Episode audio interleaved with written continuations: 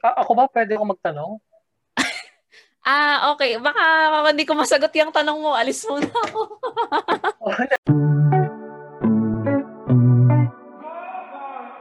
Magandang araw po sa inyong lahat and welcome sa another episode of Media Matters with Jael Yao.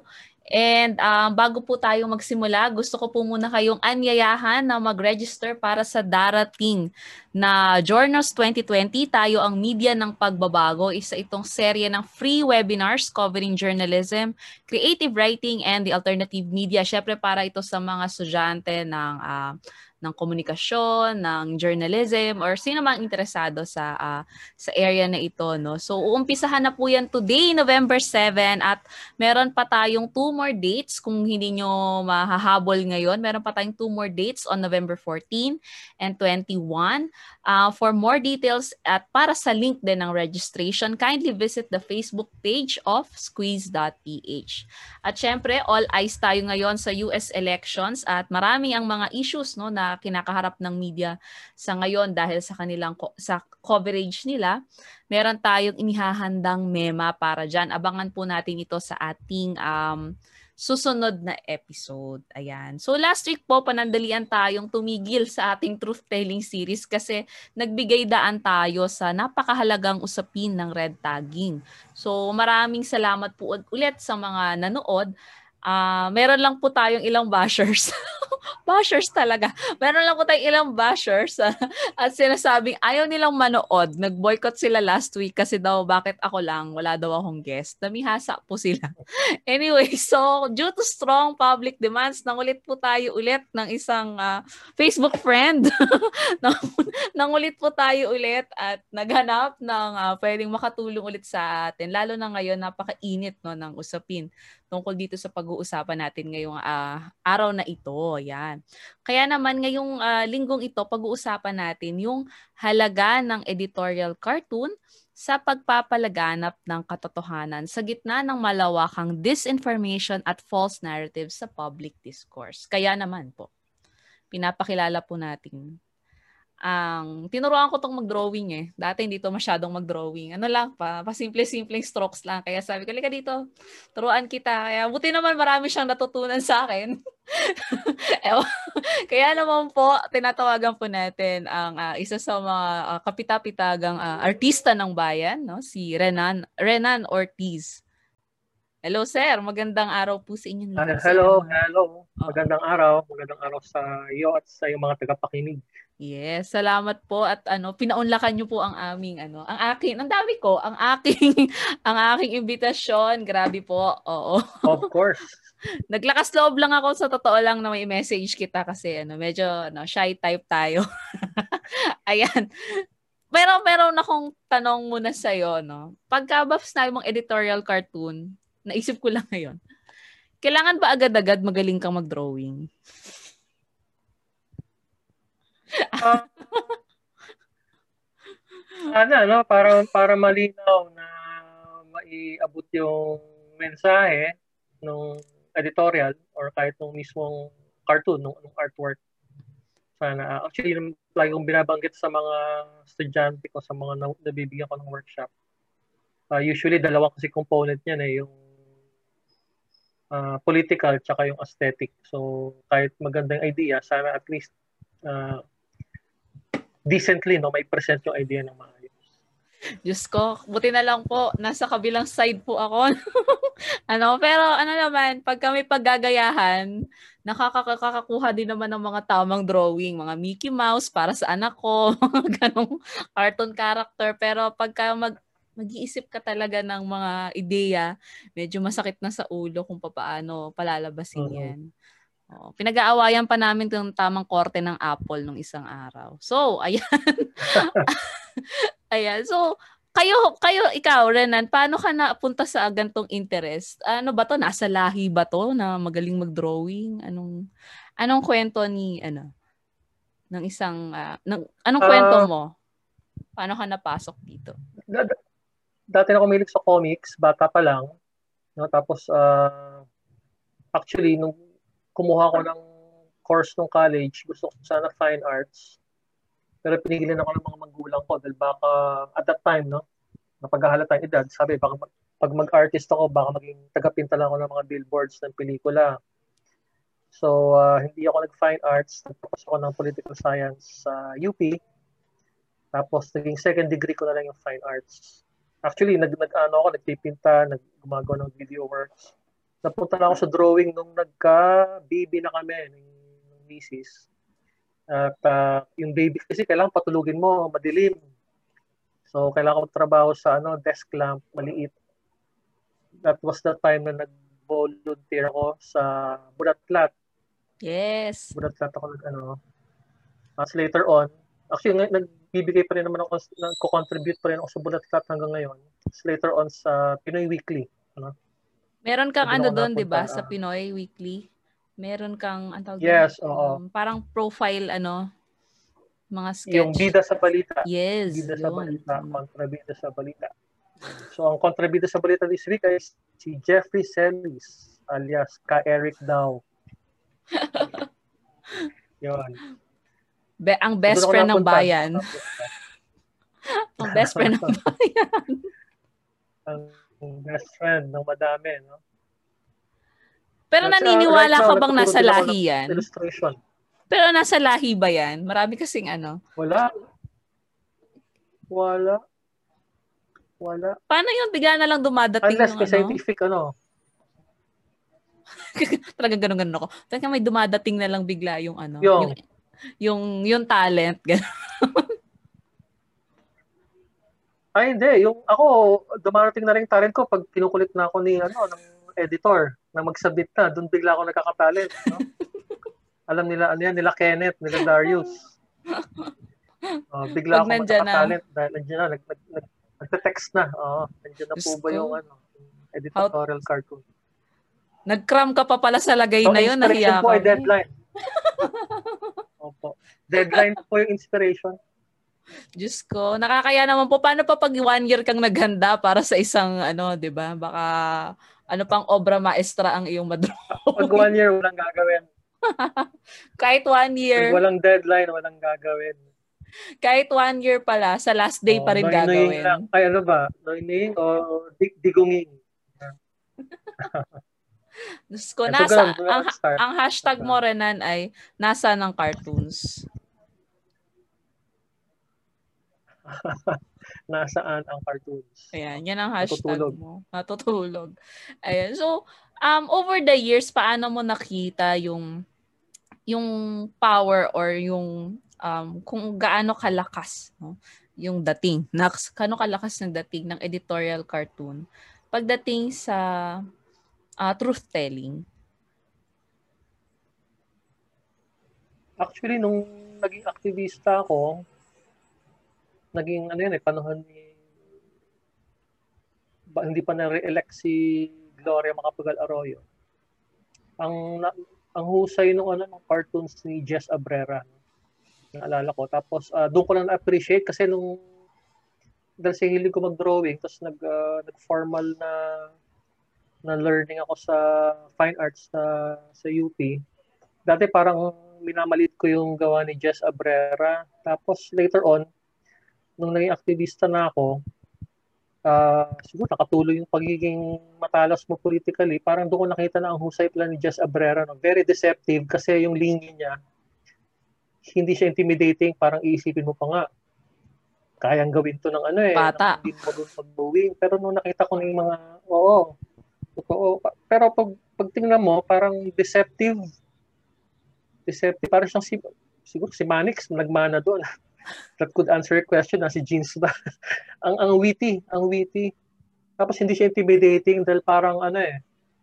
Uh, ako, kinocompare ko si Jess Abrera sa Eraserheads sa boses ni Ellie Buendia. Di ba si Ellie Buendia, uh-huh. hindi naman ganun kaganda yung boses. Pero siguro kaya gusto natin yung boses ni Ellie Buendia dahil parang kaya rin nating kantahin. May, may, may ganun siyang ano, uh, reachable, no? Tapos, uh, Parang hindi naman kami naniniwala niyan.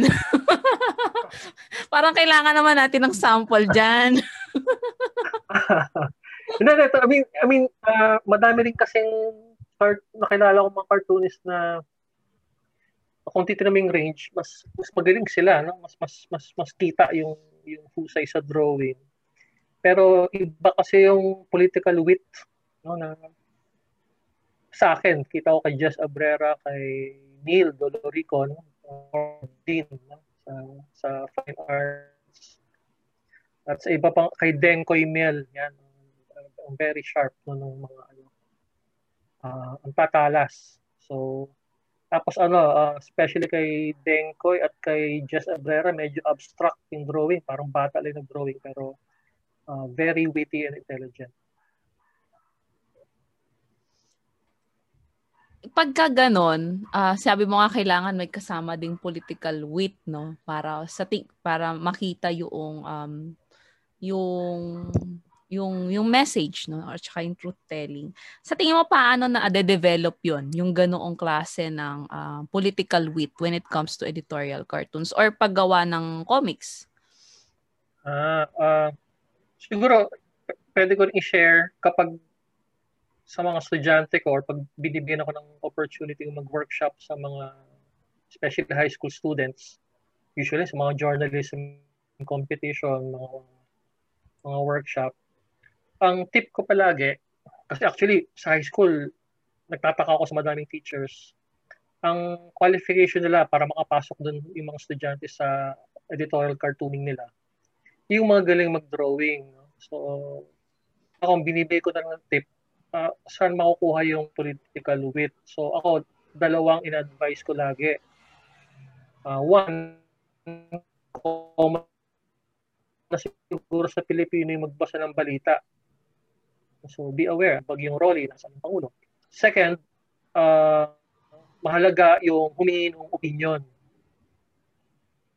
So, sinong opinion niya? So, laging binabanggit ko, uh, laging tumingin sa alternative media or people's media. So, ang lagi kong binabanggit sa mga estudyante ko sa mga nag-workshop, uh, magbasa ng alternative media, hindi corporate media kasi dyan na yung ano eh, yung malaking uh, mainstream media. So, lagi kong binabanggit, nandiyan ang uh, Bulatlat, nandiyan ang Pinoy Weekly, nandiyan ang mga opinion pieces nila uh, Caro Araulo, mm-hmm. uh, nila uh, dating dean sa Mascom, si uh, ginawan ko lang kailan nung ano nung si Roland nung uh, caricature si uh, o si Dean si Roland, Luis. si uh, Roland Tolentino, si Dean Luis Teodoro, yeah. and many others. So uh kailang uh, kumbaga sa boxing, parang meron kang jab tsaka may uppercut ka. Yung jab mo lagi yung ano, yung uh, balita. Tapos yung pang uppercut mo, yung yung right hook mo, yun yung opinions. And uh, wina-warning ko sa mga estudyante ko, parang be careful din sino ang kaninong opinions binabasa nyo. Kasi madami dyan, mga kilala, nagpapublish ng libro, pero parang andyan naman mga historical revisionists, tapos uh, sobrang laki ng bias, no?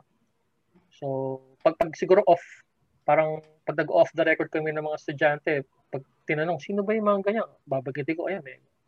A columnist like uh, kay Tiglaw, no? Very, ano eh, very, ang ano eh, iba, no? Tapos sa mga cartoonists, meron din, no? Lately, lumabas rin, diba, sa internet, yung, yung uh, sa Manila Times, no? So, parang, nung, nung sinerch ko rin yung mga gawa nila, ano rin talaga, uh, highly biased naman. So, sobra, sobra din. So, medyo kumukontra na siya sa truth-telling na responsibility natin sa journalists.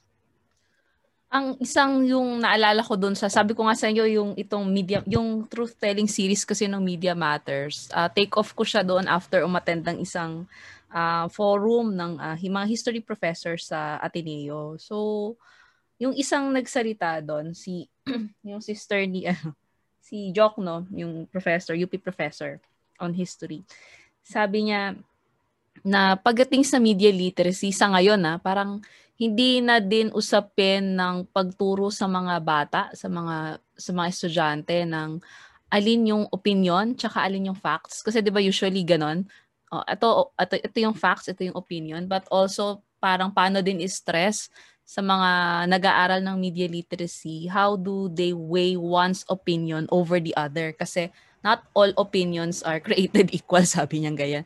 Kumbaga parang, kaya minsan nakakalusot yung mga false narratives Kasi parang ang nagiging discourse ay, opinion mo yan, opinion ko to, and I am entitled to my own opinion. So, pag laging palaging may ganoon na kumakalat at, at hindi nako-correct or hindi nakikita, uh, yun nga, so uh, kaya talagang sabi mo nga, ano, yung pagturo na kung an, alin yung mga boses na mabuting mapakinggan at mga boses na um, dapat uh, i-seek out, no? Kasi minsan, uh, hindi agad lumalabas sa algorithm ni Facebook. So, kailangan mo talagang uh, i-seek out at hanapin yes, yung mga yes. boses na dapat ma- mapakinggan at ma-amplify, no? Magandang ma-amplify.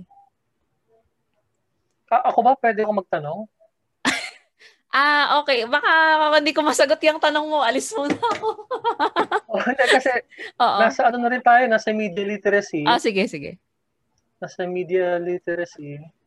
Tapos kung tutusin, uh, hindi ko man formal na inaral tong uh, journalism or ano ba, or editorial cartooning.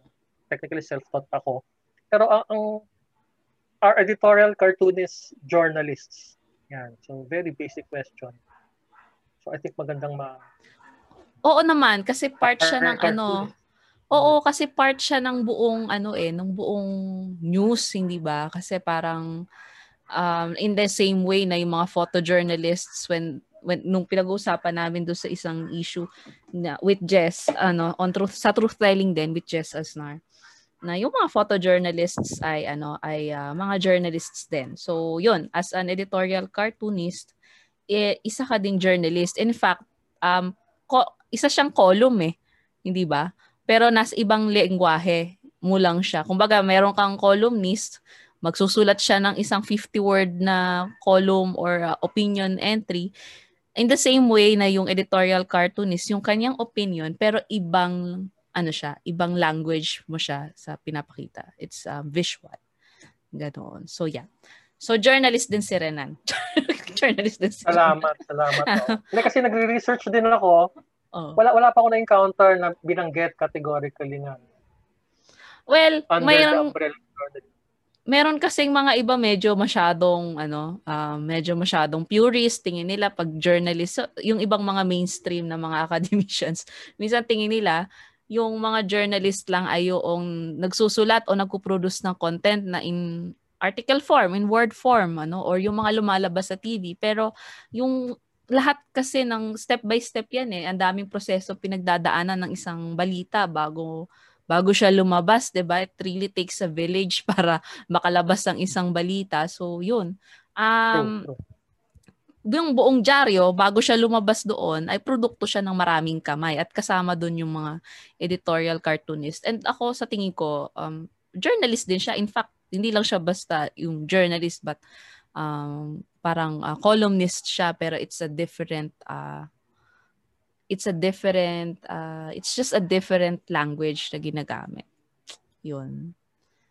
And medyo weird nga in the same po, way sa and thank you po. And medyo weird nga in the same way sa photo journal pinag-uusapan namin. But kaya ganoon hindi hindi siya kino-consider din as a journalist by some. Eh kung tutuusin mo pag binalikan mo yung kumbaga when you when you pagka bata ka, lumalaki ka, the way you understand things is through visual, 'di ba? Through visual mo naiintindihan yes, yung mundo. Yes. Pero along the way nawawala 'yun at parang mas malaki yung ibinibigay for, you know, for the written words, ganyan-ganyan. And, ayun. So, ayun na nga. So, balik tayo sa iyo. balik tayo sa kapangyarihan ng ano, editorial cartoon. So, sabi mo nga, napaka makapangyarihan niya and um, ako, isa sa mga paborito ko dati sa Inquirer, yung Tuldok. Kaya tinatanong ko sa'yo kung kailangan ba yung ano, kailangan ba napakagaling mong mag-drawing para sa ano. Kasi parang sabi mo nga naman napaka-deceptive minsan ng, tuldok, uh, tuldok? Ng mga, yung Tuldok, di ba? Tuldok Kunyari, yung isang panel lang? Oo, yung isang panel lang. Tuwan-tuwa ako doon. Ah, uh, nagsasag-uusap oh, lang sila. Nakalala ko siya. Nakalala ko siya personally. Talaga, paborito ko yun kasi doon ako na-inspire. Sabi ko, uy, baka may pag-asa ako maging editorial cartoon. Tingnan mo to, yung mansanas tsaka yung lapis nag-uusap. Tapos meron na siyang columns. baka may pag-asa ako, guys. Pero pag, ano, pakilala mo naman ako. kasi fan niya ako. Anyway, ayan. So, si Tuldok, yan, isa sa mga paborito ko yan. Tapos nakakatawa talaga siya. As in, totoong natatawa ka. Hindi lang yung parang, Ganon. Yes. Talagang nakakatawa siya. So, totoo. yan. So, yan. Paabot mo sa kanya. okay, paabot mo sa kanya. Inutusan. So, yun na nga. So, paano rin siya nagagamit? ha? Text natin. Ex-boyfriend. Yung kaklase ko. Wow. Ex, chika. ex, ex, ano, ex-boyfriend. Nung, chika pa eh, no? o, sige. Pero, eh na. So, super powerful, powerful siya. Paano naman siya nagagamit din for disinformation? Or misrepresentation of things? Ah, sige. Uh, uh, actually, sa class, sa klase no, tinuturo ko rin na yung uh, hindi totoong walang pinapanigan ang ang journalism no so whether we like it or not may pinapanigan siya dahil uh, tao nagko-compose nung, nung editorial board niya kaya lagi kong binabanggit sa mga students ko actually mas magtitiwala tayo sa alternative media. And this was before ano ah, this was before the Mocha Usons, the Banat Buys. ah, so take note lang kasi pag sinasabing alternative media, babanggitin ng mga estudyante, paano si Mocha Uson? No? Paano yung mga ganyan? Sila Oh my God. Pinoy Pinoy ano? Pinoy Pinoy. Basta isa pa. Oo, oo, oo, meron yan sa Facebook. Pinoy Thinking Pinoy. Mm-mm. Ganyan daw. Alternative media rin ba sila? So ang kinaklarify ko sa mga estudyante ko, uh, one, uh, dubious lagi. No? Kasi para sa atin yung ganyang klaseng media dahil one, kinikriticize nila yung mga nakikriticize sa mga taong nasa poder. Kasi uh, democratic tool ang cartoons. So it's uh, kung ang kung ang uh, judiciary ang legislative ay nagka-check ang check and balance ng uh, ng executive in a democracy may ganong power din dapat si editorial cartoons or mga journalist so we should be uh, uh, watchful sa ganitong mga nagpe-pretend na alternative media dahil magtataka ka, why are they criticizing those who are critical of the people in power? So, uh, may karapatan tayong i-criticize yung mga nasa poder dahil uh, hawak nila yung kaban ng bayan, no? pera natin yon Pero magtataka nga, uh, sa kabilang banda, bakit kinikriticize ng mga to? Yung mga nakikriticize sa government. No? So, so, so, ganon. Uh, nasugot pa yung tanong? Oh, oh naman. pa natin. Pero meron ka bang particular na, kumbaga, uh, cartoon na parang tumas yung kilay mo, no? Ba to? Ito pa talaga yung ano niya. May mga may mga ganun ka ba in ano? Uh, nung wala pa ako sa cartooning, ano lang, medyo na siguro uh, dalaw, dalawa no, isa yung kay uh, kay Paul Medina Jr. No? Actually, napatas ang kire dahil, dahil to put it in context, ito yung kwento. Uh, nung time na natanggal siya sa Inquirer, at ang hinala natin, syempre hindi categorical yung sinasabing dahil doon, ay yung sa isang uh, strip niya na critical no, of martial law. Um, so nung time na yun, parang dinefend natin siya sa media, no? Uh, tama yung ginawa niya, ba't siya tinanggal, i-forced, no? Sabi nga nila, hindi naman siya tinanggal first, no, na mag-resign na lang. And then weeks later, may ginawa siyang cartoon that was critical of the urban poor.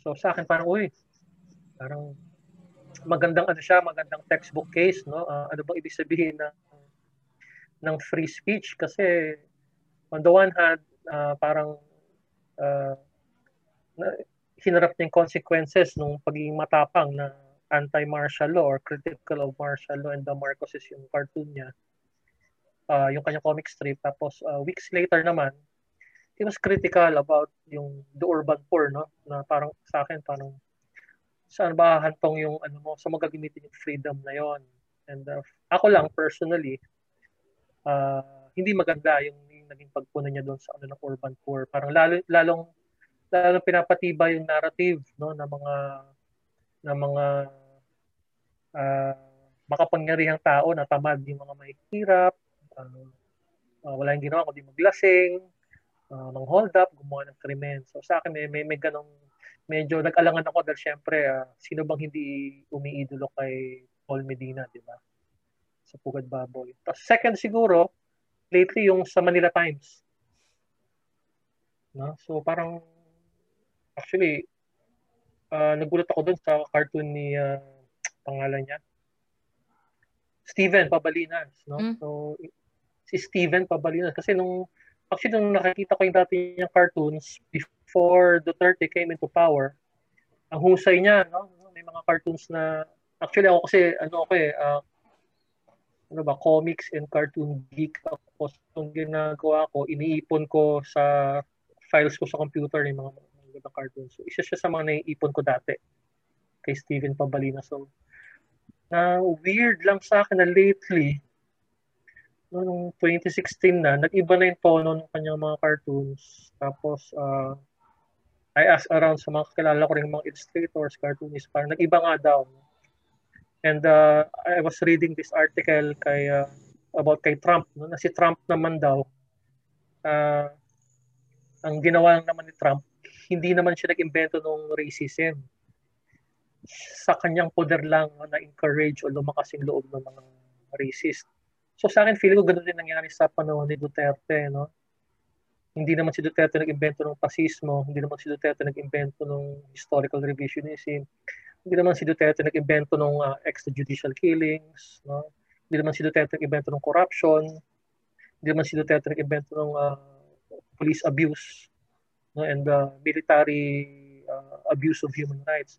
Pero under Duterte, lumakas loob, lumakas yung loob ng mga taong gustong abusuhin yung ating uh, demokrasya. And I think uh, I have to say this, yung kay Stephen Pabilinas and Manila Times, no, parang uh, textbook case siya na talaga lumakas yung loob no na na they were uh, uh, outrightly overtly no uh, criticizing those who are critical of the government no parang so sa akin parang ano siya uh, hindi high point na low point no sa ano ng journalism paano humantong sa ganon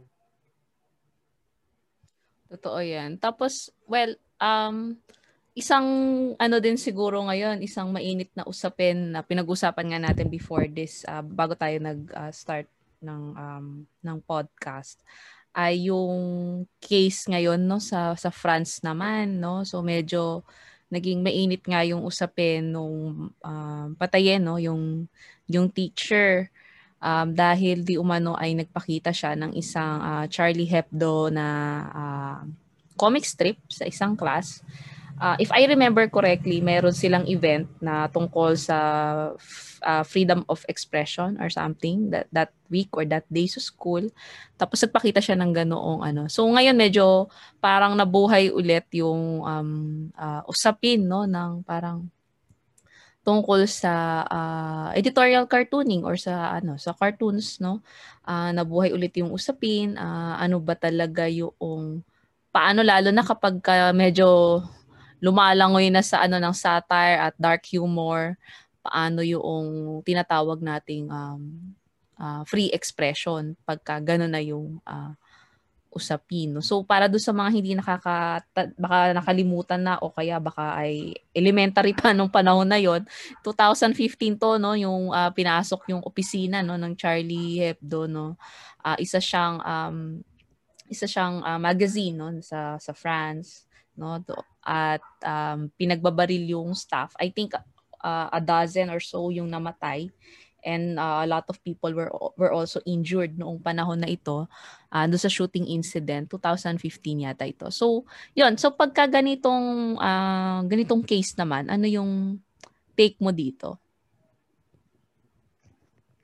ba hello Ah. Uh-uh. Yes, uh, yung sa Hebdo, uh, ito, ito, yung, ito yung dati, di ba, yung 2015 pa, yung parang series of cartoons na mm-hmm. nire-ridicule si Muhammad. Muhammad, yes. Uh, parang ang, ang, ang sa akin, ang nag-strike sa akin doon, uh, sa imagery yung parang may may Muslim na lalaki na ang parang ano ba tawag yung turban niya, yung headgear niya ay parang bomba ka naalala ko may gano'n. No? Tapos mm. uh, may, may joke about the uh, suicide bomber na pagdating sa langit may mga ilang virgins no, na, na parang uh, premyo bilang kung maging successful ko yung suicide bombing.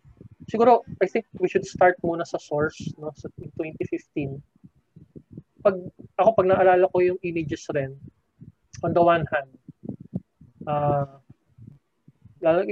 i-fast forward natin sa 2020 no mga 2020 ang dami nating na, na, na, na ano na na, na discover at uh, mga sinabak no ng mga struggles na uh, sa LGBTQ yung intolerance natin sa sa yung exploitation ng kababaihan yung kay Harvey Weinstein so kumbaga ang laki na nung nung inabante natin no sa sa pagiging uh, politically correct.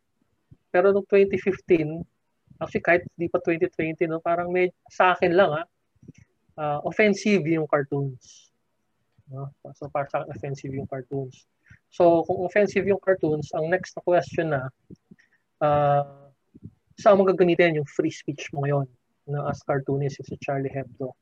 Ngayon, uh, hindi ako hindi ako aware no uh, sinong editorial board ng Charlie Hebdo uh, an- ano ang ang katangian no anong origins ng magazine na yan. Pero para sa akin for one uh, uh, mag-induce talaga ng hate crime yung, yung yung cartoons tapos uh, it raises the question nga na given that uh, powerful uh, weapon, no, which is called free speech.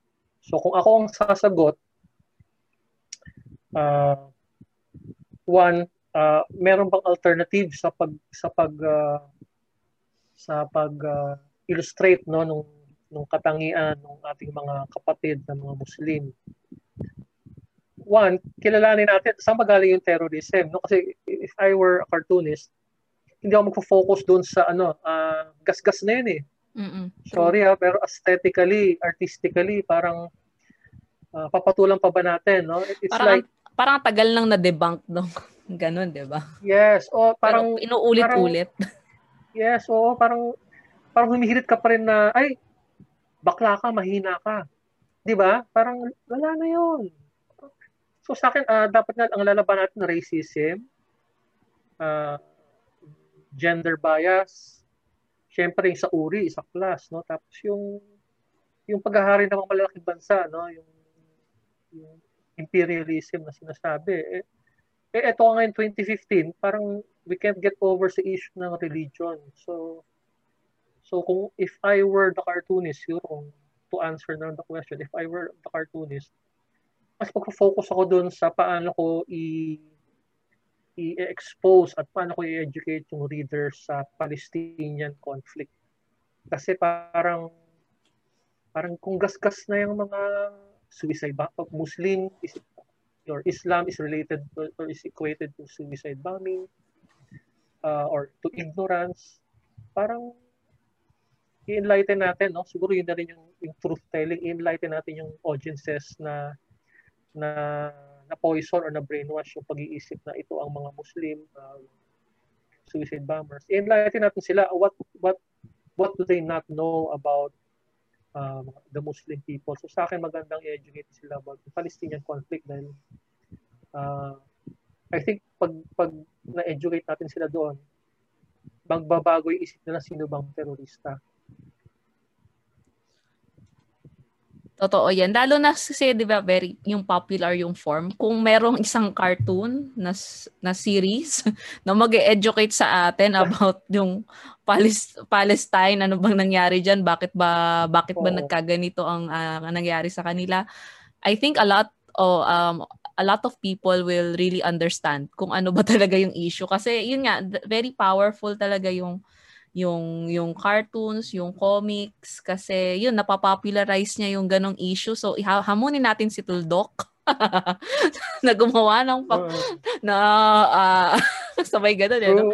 Hamunin natin si Tuldok na gumawa ng sabi ni Tuldok, nananahimik ako dito ha. Uh, dinadamay niyo ako. Ayan, hamunin natin siya na gumawa ng ano. Paano niya kaya isi-simplify no yung uh, ganong issue. So, uh, yun na, very ano. Padagdag. Ha? Padagdag. Ah, sige, padagdag go lang. Pala, total na banggit ko rin kasi uh, eh, Apple na rin ako no, bilang teacher. Sige na, humble brag na tayo. Yung ano, yung yung yung usapan yung Palestine, uh-huh. nitong lockdown kasi naka, nakausap ko ng ibang mga kaibigan kong nagko-comics. Uh, na, na lumitaw ulit yung ano yung Palestine na comics. Mm. Uh, graphic novel siya ni Joe Sacco. Tapos pinagmayabang ko doon sa kaibigan kong artist na nakuha ko yung special anniversary edition ng Palestine na graphic novel. Tapos si Joe Sacco kasi parang ang term nga nila visual journalist. Mm-mm. Kasi nagpunta siyang Palestine in depth no yung yung yung graphic novel niya tapos uh, nagbigay pa siya ng history doon no ng Palestine. Tapos ang gumawa ng forward no or preface yata dun sa special edition ay si Edward Said. No? Mm-hmm. So may ganung parang uh, magandang example. No? Hindi ko nabanggit na si Joe Sacco kasi one of, I think siyang the first uh, visual journalist na, na na gumawa ng form. ganon. Yes, very in-depth, very comprehensive. No? Tapos ano siya, uh, ito pala, uh, bago yung next question, may, may binanggit si si Joe Sacco dun sa comics na nung sinabihan daw siya na biased yung kanyang comics no sa panig ng mga Palestinians. Sabi niya, uh, i-review natin yung concept ng pagiging bias kasi mas biased daw ang American corporate media dahil yan naman ay pinupondohan ng mga uh, Jewish ng mga Zionists. So, mm-hmm. the fact na kumampi siya doon sa ano sa side ng Palestinians, parang sinasabi niya in, in essence it's a good bias. Yun yung tama. Yun lang po, sharing. parang, di ba, parang lahat naman talaga, sabi, binanggit mo na rin kanina na parang lahat naman ay may bias, pero kaninong bias talaga or kaninong point of view, kaninong um, kaninong boses yung gusto talaga nating iano. Pero curious lang ako, uh, pag nagdo-drawing ka uh, at uh, lalo na sabi mo nga meron kang bida na uh, bida bida at saka kontrabida ng balita hanggang saan mo dinadala yes. yung ano, ikaw sa experience mo, ikaw hanggang saan mo dinadala yung yung satire or siguro pag minsan napapansin ko may mga yung dark humor. Ano hanggang saan mo siya binibitbit? Meron ka bang ano parang nagre-restrain ka rin ba sa sarili mo na oops teka lang masyado na yatang pangit yung drawing ko dito sa taong to. O medyo medyo babawi-bawiin ko naman ng kaunti.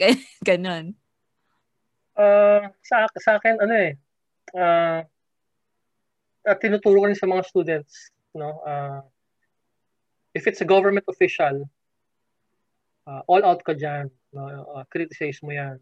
As long as hindi personal, syempre, siguro ano na yan, basic ethics, uh, hindi personal yung atake, wag mong idama yung pamilya, no, anak, no, kasi I remember uh, mga netizens, no, uh, for a time, dinadama yung anak ng Pangulo na parang wala nang kinalaman yung anak ng Pangulo dyan. No? Mm-mm. Yung time naman ni Pinoy, dinadama yung kanyang pamangkin. No? Oo. O walang ganun. No? Ang, ang i-criticize, yung mga ano tawag doon, mga physical ano um kunyari uh, ano ba ang tawag doon? Ano bang mas physical attributes? Attributes, no? Mm. Yon, pero wag yung family, wag yung unless the family is also a public servant, no? Uh, so sa akin, Or are using uh, public funds to Yes, miss- pwedeng private private individuals na naginamit, no, nasangkot. So sa akin kasi uh, we have to remember uh, kung uh, democratic na tool ang ang ano ang ang cartooning uh, pang ano siya pang pang offensive natin dito sa mga abusive na elected officials or kahit appointed. So sa akin siguro pinakasagad na yung ano uh, gumawa ko ng drawing ng Pangulo tapos uh, yung, yung mukha parang ano eh, parang ari. No? Kasi siya naman nagsabi nung time na yun, dictator daw siya eh. No? So kinuha ko lang yung first syllable, no? dictator. So sa kanya naman nanggaling. No? Tapos, uh, wala ka naman sinabi, di ba? Well, siya naman nagsabi noon. No, sinabi, siya naman nagsabi. so, so yun yung pinakasagad. No, mabuti lang, hindi ko ginawa yun pa nung lockdown, ang daming kinulong. Ay, nako. Pero I think yun, yun yung sagad. Mm Sige. Pero ano, um, siguro ano na, panghuling katanungan na din, ano, ah, uh, um, ano sa tingin mo yung um, mag isa one or two lessons na gusto mong uh, i-impart sa mga aspiring na mga editorial cartoonist?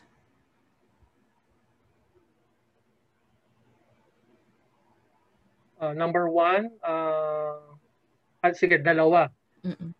No, uh, uh, one is uh, you side or bias ka for uh, people's issues. No? Ibig sabihin, uh, sino ba yung sino ba yung sector when you say Filipino people sino ba yung Filipino people na yan no?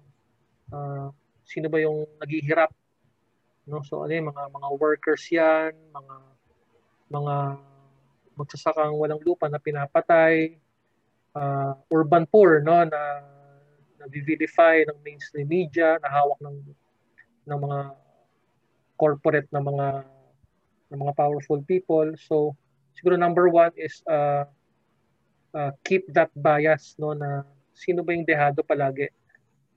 So, ako ang term ko doon, the, ano, eh, the, the Hinebra ideology. The joke. so, para kung sino yung dehado. So, doon ka papanig. Tapos second, uh, uh, lagi isipin yung, yung connected dyan sa sa papanig ka sa majority ng taong uh, masang naghihirap, yung concept ng democracy.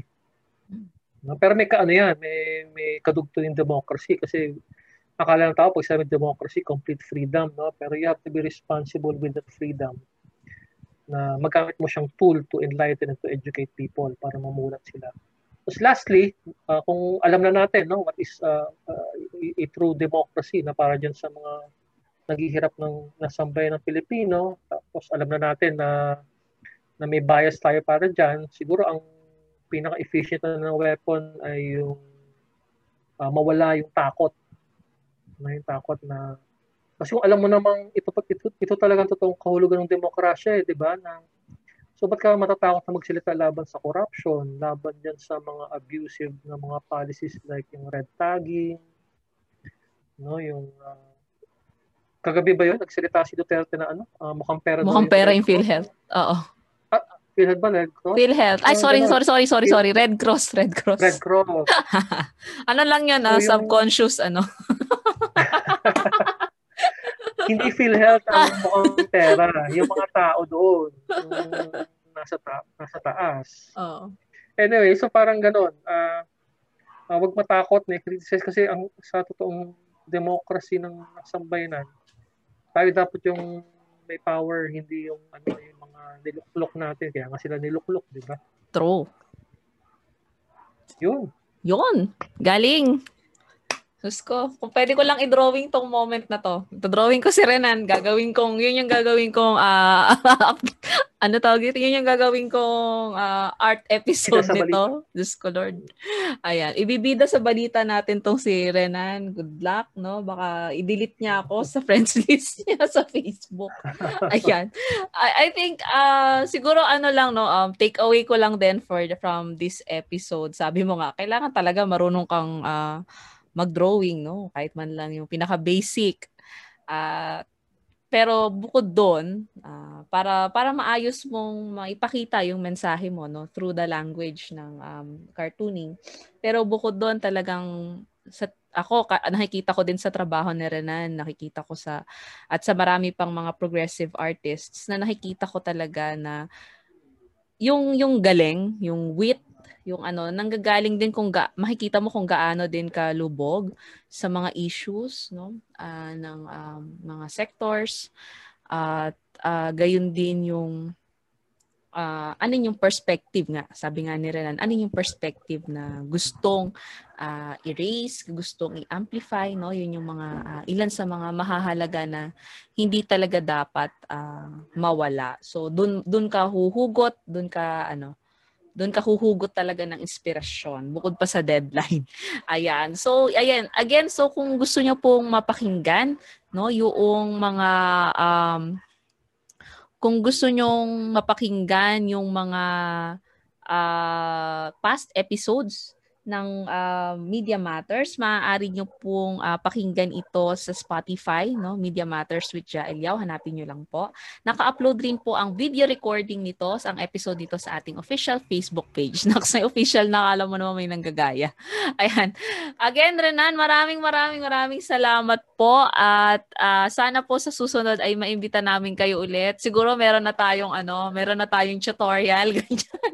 I-up na natin yung ating ano episode with with matching tutorial, ganyan. So, uh, maraming maraming salamat ulit at sana sa uulitin ay maimbita pa rin namin, maimbita pa rin kita dito sa Media Matters with Jaelio. So, para po sa mga nanonood, please continue sharing our content and spread the word and let's fill the public discourse with um with the truth at para ma maslay natin ang mga false narratives sa paligid ticket. Yun lang po at maraming salamat. Bye!